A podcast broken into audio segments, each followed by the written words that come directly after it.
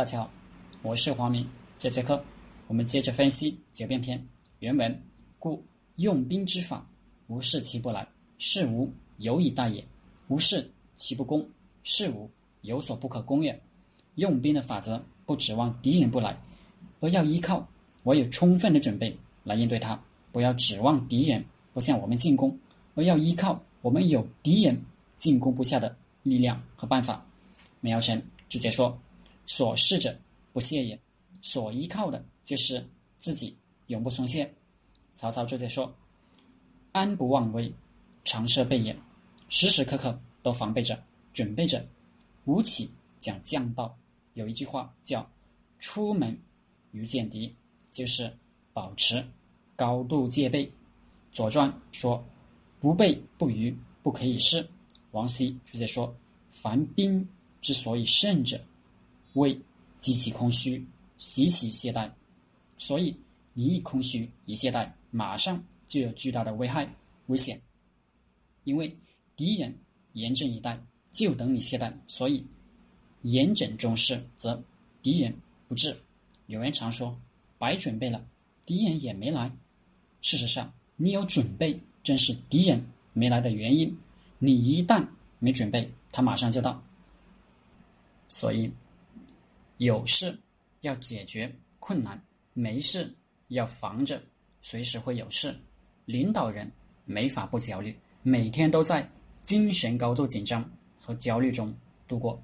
王羲举了几个例子：昔谨言欲擒，声累故郡以待之；秦师不能久，楚为臣而无人治，见有备而还；臣不识将盾，朕不取行武营臣，击雕斗。立志军部，鲁不得犯。朱然为军师，虽事无事。每朝每朝夕言古兵，在营者行贤行贤庄就对，使敌不知所备，故出则有功。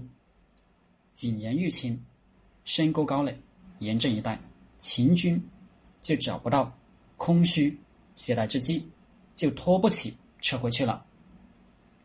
吴公楚到了那，发现楚军列阵等阵，占不到便宜，转头就撤回去了。陈不使这段很有意思。陈不使是汉代和李广同时代的名将，因为两人是两个极端，所以也常被放在一起比较。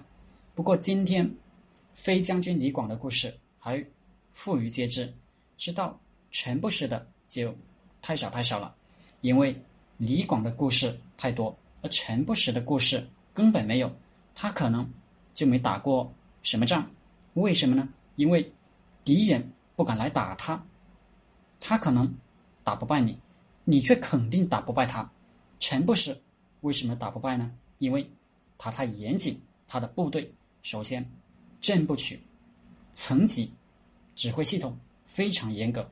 然后是阵型五营城，安营扎寨，很有章法。行动起来，全军一起行动，扎下营来，敌人冲不动。击雕豆，雕豆是古代一种器具，哨兵巡查的时候敲击来自我防卫。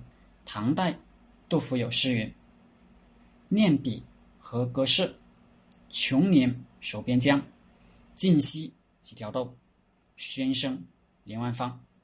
臣不使行军，前面有斥候，后面有后卫，宿营有警戒，防的铁桶一般。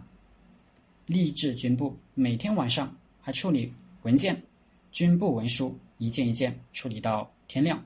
所以他从未让匈奴人得逞，但他自己也没有取得过重大的胜利，跟他的士兵不得休息。非常紧张艰苦，李广则恰恰相反，没有什么正不取的层级指挥系统，和手下将领恩义相结，大家都是兄弟，行军也是没有什么不武行成，宿营是哪有水源就在哪宿营，人人自便，你怎么舒服就怎么来，也没有基调都简介那回事。所以士兵都喜欢跟着李广，不喜欢跟着陈不是。匈奴人也一样，都喜欢找李广打架，不去陈不是那里讨晦气。所以陈不是是永远不败，他防备的连敌人都不愿意来，想起他都郁闷。李广。这不是大胜，就是大败，还被敌人俘虏过，又很精彩的装病夺马逃回来，被判了死罪，交罚款，赎罪为平民。后来又得到启用，最终还是在战场上迷路，不能建功，羞愤自杀。李广。这种做法就不是正规部队，没有正式的管理，所以他带不了大部队，只能带兄弟伙。这就是为什么皇上始终不让他带主力大部队，都是打侧翼配合。他那么多战功，那么有名，却始终不得封侯，以至于冯唐易老，李广难封，都成了笑话。该学陈不是。还是学李广呢？伏波将军马援点评最准确。孝臣不是不得，犹为锦旗之事。所谓克号不成，上类物者也。孝李广不得，现为天下亲不子。所谓画虎不成，反类狗者也。司马光也有评论：孝不死，虽无功，忧不败；孝李广，显不复亡。学陈不死，即便不能建功，也能不败；学李广，没有不灭亡的，因为你不是李广。王羲还举了一个人，是朱然，三国时孙权的大将。朱然没有周瑜那么有名。但他的地位可不低，最后官至左大司马右军右军师，是东吴政治军事的最高决策人之一，一生战功赫赫，活了六十八岁，在乱世中可谓善终。他就是没有战事的时候，也每朝每夕擂鼓练演兵，在军营中全副武装，随时都可能开炮出去。